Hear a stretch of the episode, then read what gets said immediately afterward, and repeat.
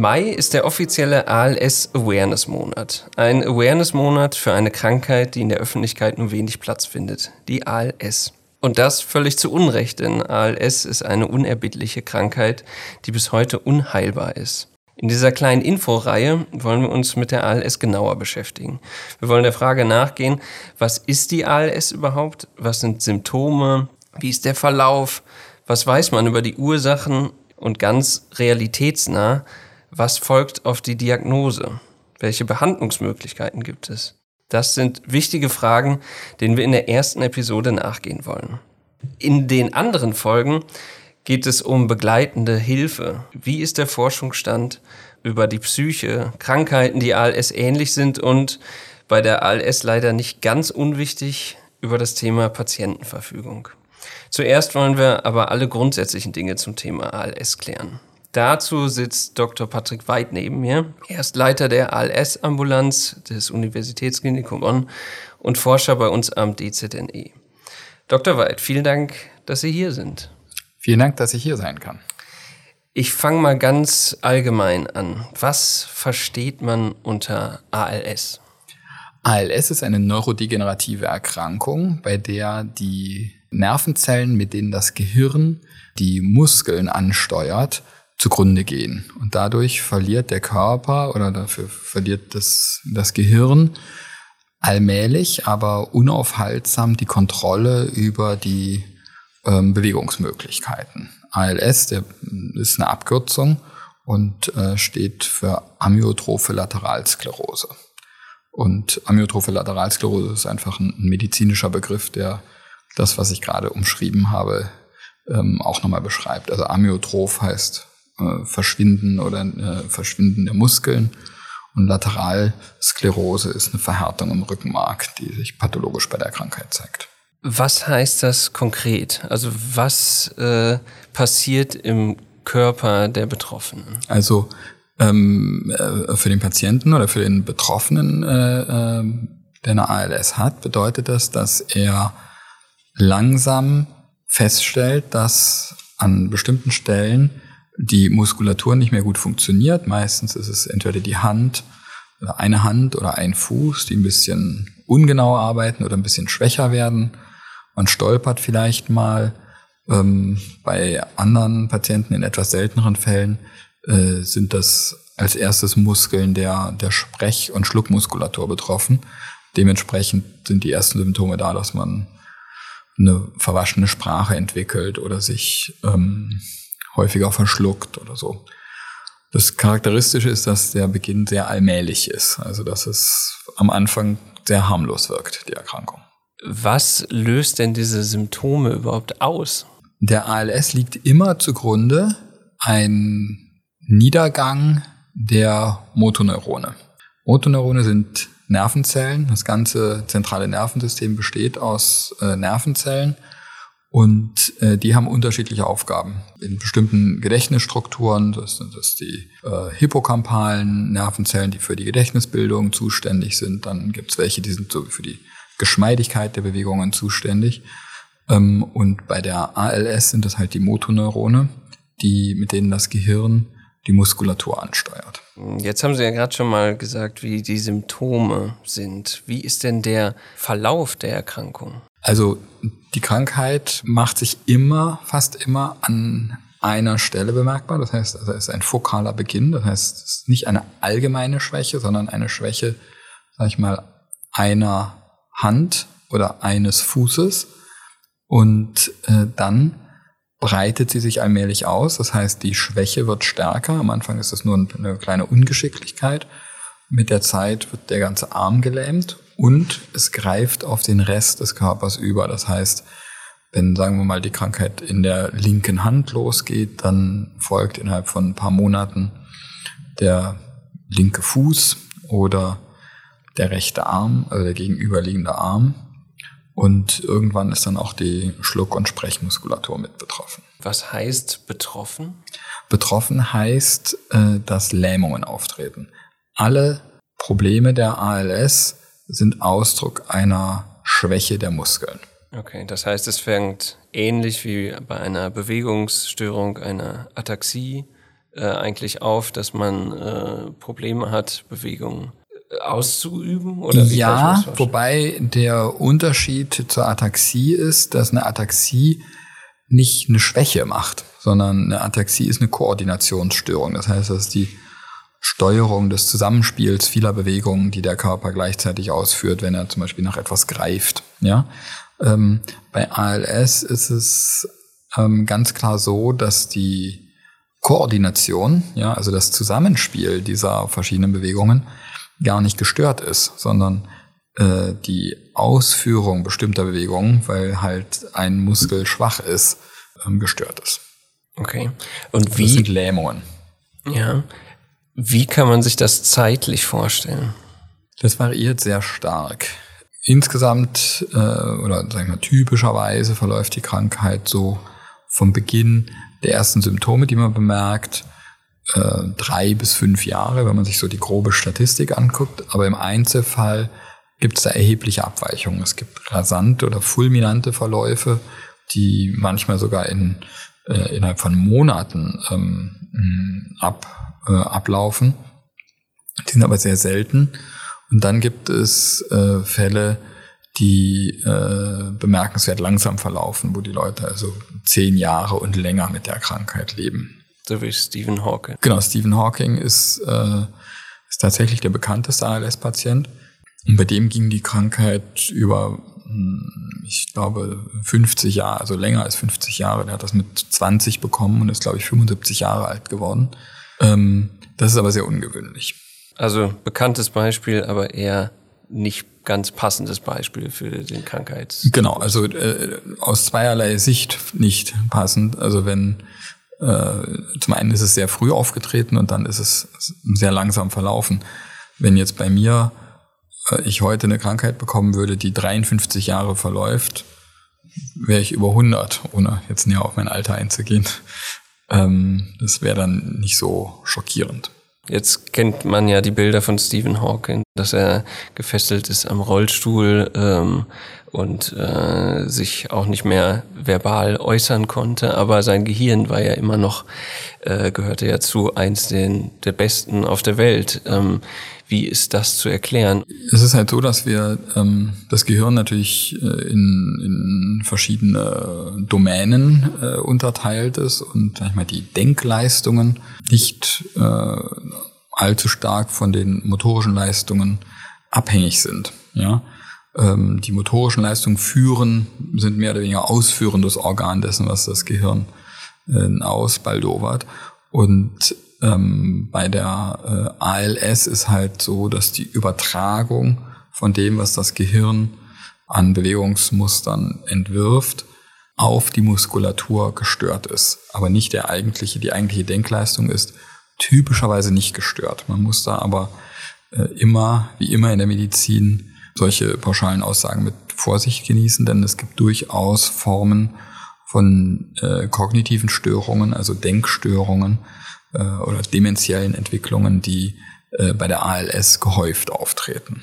Also es ist, ist nicht zwangsläufig so, dass wenn man eine ALS hat, dass man dann immun ist gegen eine dementielle Entwicklung. Ja, wie ist das denn?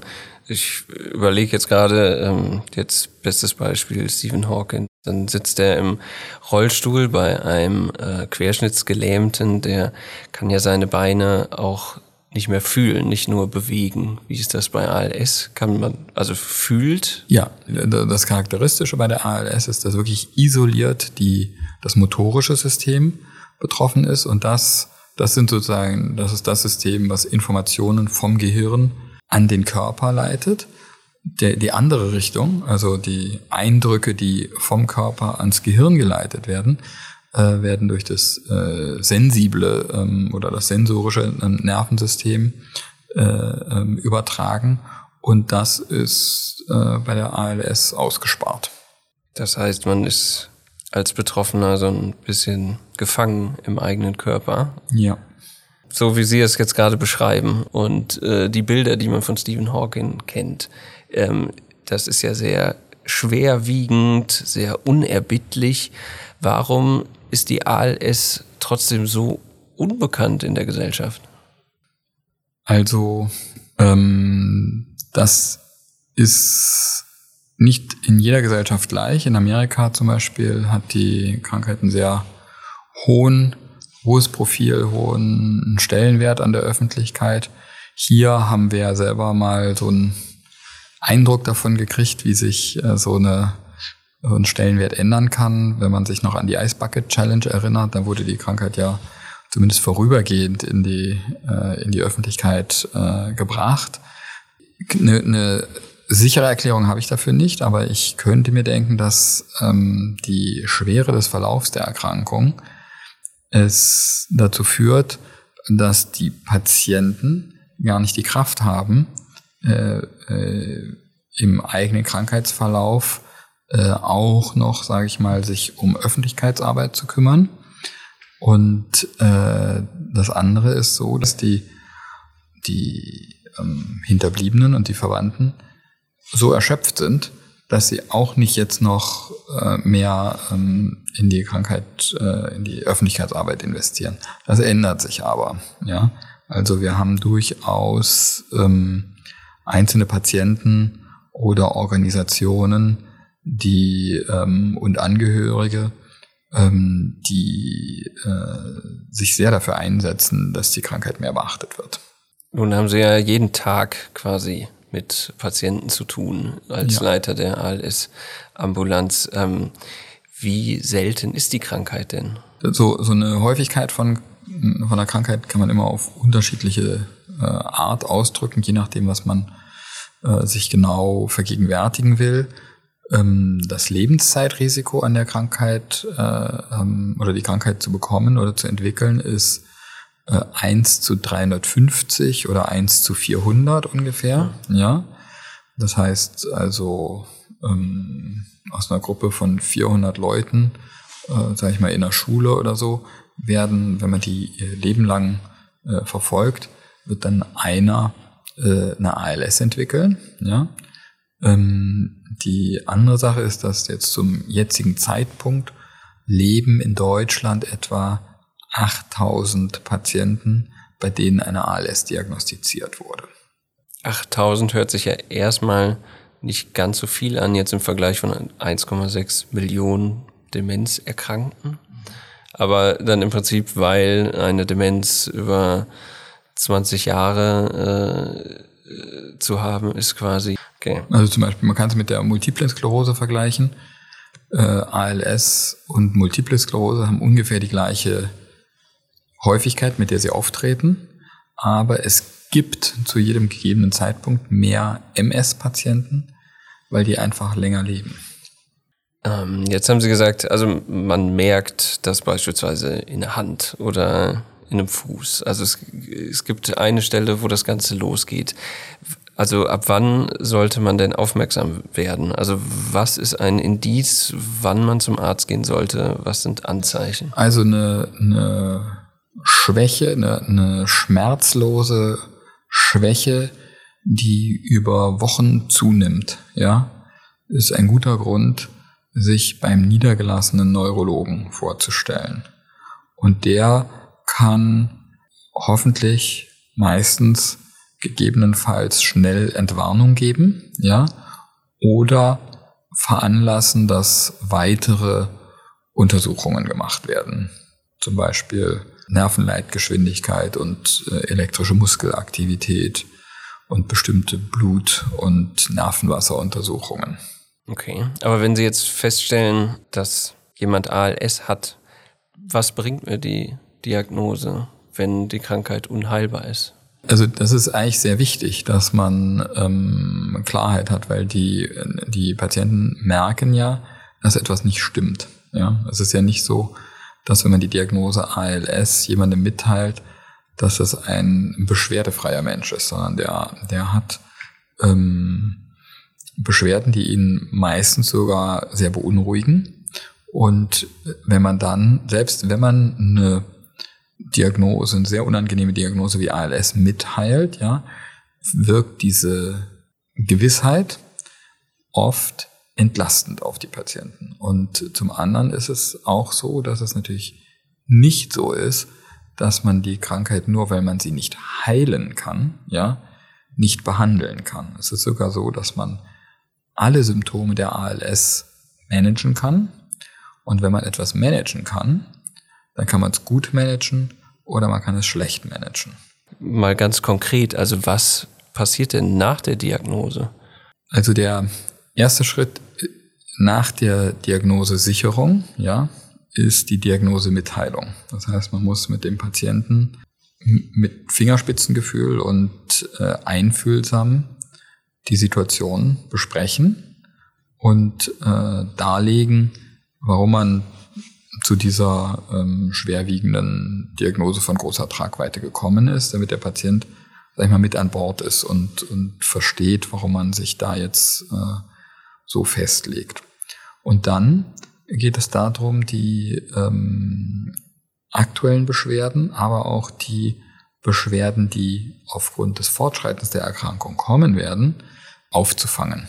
Also bei der ALS unterteilen wir die Probleme eigentlich in, in vier Domänen. Ja, gibt's die Kommunikation kann, also der Sprechapparat kann eingeschränkt sein, dann die Mobilität, also Laufen, Bewegung der Arme ähm, kann eingeschränkt sein, dann die Ernährung, das Schlucken, die Nahrungsaufnahme und die äh, Atmung können eingeschränkt sein. Das tritt nicht in der Reihenfolge, die ich gerade in der ich gerade aufgezählt habe, auf, aber alle diese Bereiche sind früher oder später betroffen.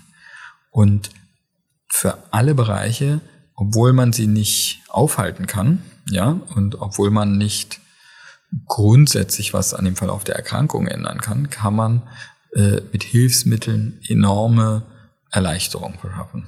Was sind diese Hilfsmittel? Das einleuchtendste Beispiel ist bei der Mobilität die Versorgung, sage ich mal, mit Orthesen, also mit, äh, mit Fußstützen oder mit Rollstuhl und ähnlichen ähm, Unterstützungssystemen. Ja, Umfeldsteuerungen, dass man äh, Computer bedienen kann und so. Das geht mit, mit, mit modernen Computertechniken und Robotertechniken sehr gut. Ähnlich ist es mit der Kommunikationsfähigkeit. Da gibt es Kommunikationsgeräte, die einem ermöglichen können, sich äh, trotzdem noch äh, vernünftig, sag ich mal, mit der Umwelt auseinanderzusetzen. Bei der Ernährung gibt es äh, logopädisches Training, dann gibt es äh, Umstellung der Ernährung von der Konsistenz her äh, oder bei fortgeschrittenen Fällen auch ähm, eine Magensonde, also eine, eine äh, PEC, eine PEG, perkutane Endo, äh, endoskopische Gastrostomie. Und bei der Beatmung gibt es auch Atemunterstützungssysteme. Das muss nicht unbedingt bis zum Luftröhrenschnitt gehen, sondern einfach ähnlich wie beim, äh, beim Schlafapnoe-Syndrom. So nächtliche Atemmasken, die auch schon viel Entlastung bringen können. Ähm, das sind ja viele technische Sachen auch. Ähm, wird da, werden Sie dann auch als Arzt da aktiv oder wird dann verwiesen auf irgendeine Firma oder? Nee, das ist eine, also das ist schon eine, also die, die Feststellung des Bedarfs ist eine ärztliche Maßnahme. Natürlich ist es so, dass, sage ich mal, äh, zum Beispiel die Versorgung mit einem Rollstuhl am besten durch ein, ein spezialisiertes äh, Sanitätshaus ähm, erfolgen sollte, weil man als Arzt halt nicht äh, Schritt halten kann mit den äh, spannendsten Entwicklungen, was so äh, Rollstuhlversorgung angeht. Ich kann halt sagen, ein Patient braucht einen Rollstuhl, aber da gibt es wirklich, das ist äh, äh, total beeindruckend, was es da an, an Bandbreite gibt von Klapprollstühlen, die man im Auto mitnehmen kann, bis zu äh, voll elektrischen Rollstühlen mit Aufstehfunktion und, und ähnlichen Dingen. Da muss man sich dann beraten lassen äh, von äh, Versorgungsmittelprovidern. Ähm, das hört sich ja nach einer großen Technik an, ähm, die wahrscheinlich auch nicht ganz billig ist. Äh, bezahlt die Krankenkasse alles? Natürlich nicht wahllos, ja. Also man kann sich jetzt nicht einen satellitengestützten Augensteuerung oder so in voll vergoldet machen, aber äh, die, äh, die Krankenkassen sind dazu verpflichtet und äh, sehen das auch als ihre Aufgabe, äh, einem Patienten die Autonomie so weit wie möglich ähm, zu erhalten. Ja? Und, das, und solche Maßnahmen äh, müssen der jeweiligen, dem jeweiligen Fall angepasst werden, aber die werden dann selbstverständlich von den Kassen übernommen. Das heißt, es ist also elementar wichtig, äh, in eine ALS-Ambulanz oder zum Spezialisten zu gehen, um überhaupt äh, zu wissen, was es für Möglichkeiten gibt und dass man da zusammen überlegt, welche Maßnahmen sinnvoll ist, auch in dieser Hinsicht auf helfende Technik. Absolut. Das vereinfacht es enorm, weil ähm, wir bei der in der ALS-Ambulanz natürlich schon wesentlich mehr Erfahrung mit ALS-Patienten haben als ein Arzt, der vielleicht ein oder zwei Patienten im Jahr hat, ja, die dann auch noch sehr unterschiedliche Verläufe haben können. Das heißt, man profitiert sehr von der Erfahrung, die wir mit anderen Patienten gesammelt haben. Was ist noch sehr wichtig für die Betroffenen, für die Patienten zu wissen? Das Wichtigste ist, dass man nicht alleine ist mit der Erkrankung, dass man, also ich habe es vorhin schon gesagt, dass nur weil eine Krankheit nicht heilbar ist, das nicht bedeutet, dass einem nicht geholfen werden kann. Und die andere Sache, die für Patienten, glaube ich, immer wichtig ist, ist, dass auch forschungsmäßig sich viel tut. Ja. Das heißt, es werden neue äh, Therapieansätze entwickelt. Es ist kein Stillstand. Ja. Es gibt immer noch keine Möglichkeit, mit der die Krankheit wirklich vernünftig zum Stillstand oder irgendwie umgedreht werden kann. Aber die Forschung und die Industrie interessiert sich mehr für die Erkrankung, als sie das für 10, vor 10 oder 15 Jahren getan hat. Jetzt sagten Sie gerade, ähm, man ist nicht allein. Wo kann man sich denn Hilfe holen? Also es gibt Selbsthilfegruppen, ja, da gibt es die Deutsche Gesellschaft für Muskelkranke, wo auch eine Sektion der, sich der ALS widmet. Dann gibt es äh, Organisationen von Patienten wie Alle lieben Schmidt, ein ALS-Patient, der sich bei uns sehr engagiert hat, äh, der Bruno Schmidt, ähm, der so eine Anlaufstelle für, für ALS-Patienten ist. Wir selber haben aus Spendenmitteln unter anderem von der Organisation Alle lieben Schmidt, aber auch von unseren Patienten direkt eine Pflege- und Sozialarbeiterin finanziert, die einen quasi durch die durch das Dickicht der Behörden und äh, Kassen lotst, ja, eine Art ALS-Lotse. Genau, das sind so die wesentlichen Anlaufstellen, würde ich sagen. Und die ALS-Ambulanz wahrscheinlich. Genau, die ALS-Ambulanz ist natürlich der, äh, genau, der, der, der zentrale Knotenpunkt, äh, wo das alles äh, koordiniert wird. Also tatsächlich ist es, glaube ich, sehr wichtig für ALS-Patienten, dass sie zumindest einmal in ihrer Karriere besser, aber ähm, regelmäßig sich in einer ALS-Ambulanz vorstellen, weil so kriegt man am direktesten Zugang zu diesen ganzen Hilfsmöglichkeiten.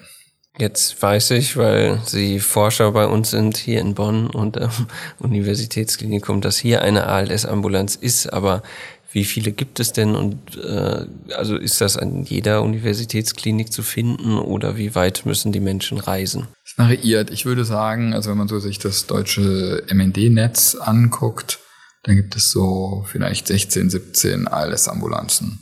Davon sind fünf, sechs, sag ich mal, wirklich groß, ja.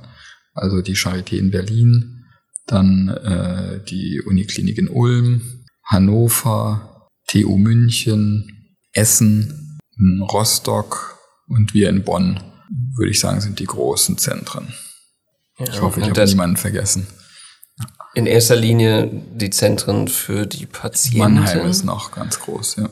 Aber ALS ist natürlich auch eine Krankheit, die die ganze Familie betrifft oder die ganzen Freunde und Bekannte, ähm, wie natürlich jede andere schwerwiegende Krankheit natürlich auch, aber bei ALS durch die durch den Verlust der Mobilität und der ganzen Fähigkeiten ähm, ist das natürlich eine Wahnsinnsherausforderung. Also gibt es denn auch für die Angehörigen Hilfe und oder an wen können die sich wenden? Wo sollten die sich äh, Infos holen? Also am Anfang steht naturgemäß immer der Patient im Mittelpunkt, aber es stellt sich ganz schnell raus, dass die Angehörigen sehr schwer mit betroffen sind, äh, im wahrsten Sinne des Wortes, weil die Krankheit einfach so schwerwiegend ist, dass man das einen das äh, nicht unberührt lässt, wenn man, wenn man solchen Personen nahe, wenn man Betroffenen nahe steht. Ähm, Und natürlich ist mit der zunehmenden Hilfsbedürftigkeit äh, bleibt immer mehr auch an den Angehörigen einfach hängen, sei es die Kinder oder die Ehepartner und manchmal sogar die Eltern, wenn das sehr frühe Ausbrüche der Erkrankung sind. Da ist wieder, also ist jede Ambulanz anders organisiert, aber wir haben zum Beispiel eine eigene Psychologin, die beratend für Angehörige zur Verfügung steht.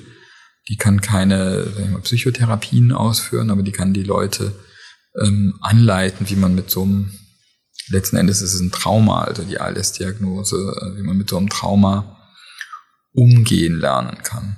Und äh, die andere Sache ist, dass wir einen ganz großen äh, Wert darauf legen, die Patienten und deren Familien dazu zu bringen, Hilfen großzügig in Anspruch zu nehmen. Man hat so einen Heldenmut, ja, dass man in guten wie in schlechten Zeiten solche Sachen alleine äh, aus äh, oder durchstehen möchte.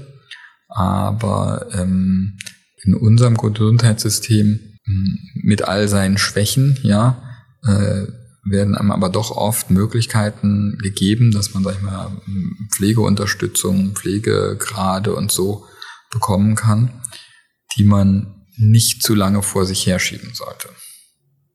über begleitende Hilfe oder auch was die ALS mit der Psyche macht, ähm, wollen wir auch in anderen Episoden äh, unserer Inforeihe sprechen. Ähm, vielen Dank erstmal für Ihre Einschätzung und vielen Dank für das interessante und informative Gespräch, Herr Dr. Weid. Sehr gern geschehen, das habe ich sehr gerne gemacht. Ich freue mich sehr, dass das DZNE der ALS äh, so viel Bedeutung äh, einräumt. Das ist sehr, sehr ermutigend. Das machen wir gerne. Das gehört ja auch zu unserer Aufgabe. Danke, dass Sie sich die Zeit genommen haben.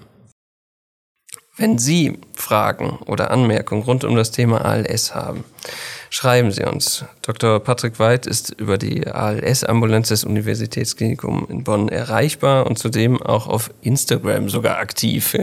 Das erwähne ich natürlich gerne. Einfach mal nach ALS-Doc suchen äh, oder das DZNE auch über Instagram, Facebook sind wir auch aktiv und stehen immer im Austausch mit äh, Dr. Patrick Weid. Also vielen Dank auch dafür. Und wenn Sie die ALS-Forschung finanziell unterstützen wollen, können Sie dies gerne auch tun, zum Beispiel an, mit der DZNE-Stiftung. Weitere Infos dazu gibt's ähm, unter dzne.de slash spenden oder einfach mal Deutsche Demenzhilfe googeln. Genau. Vielen Dank fürs Zuhören und bis zur nächsten Folge.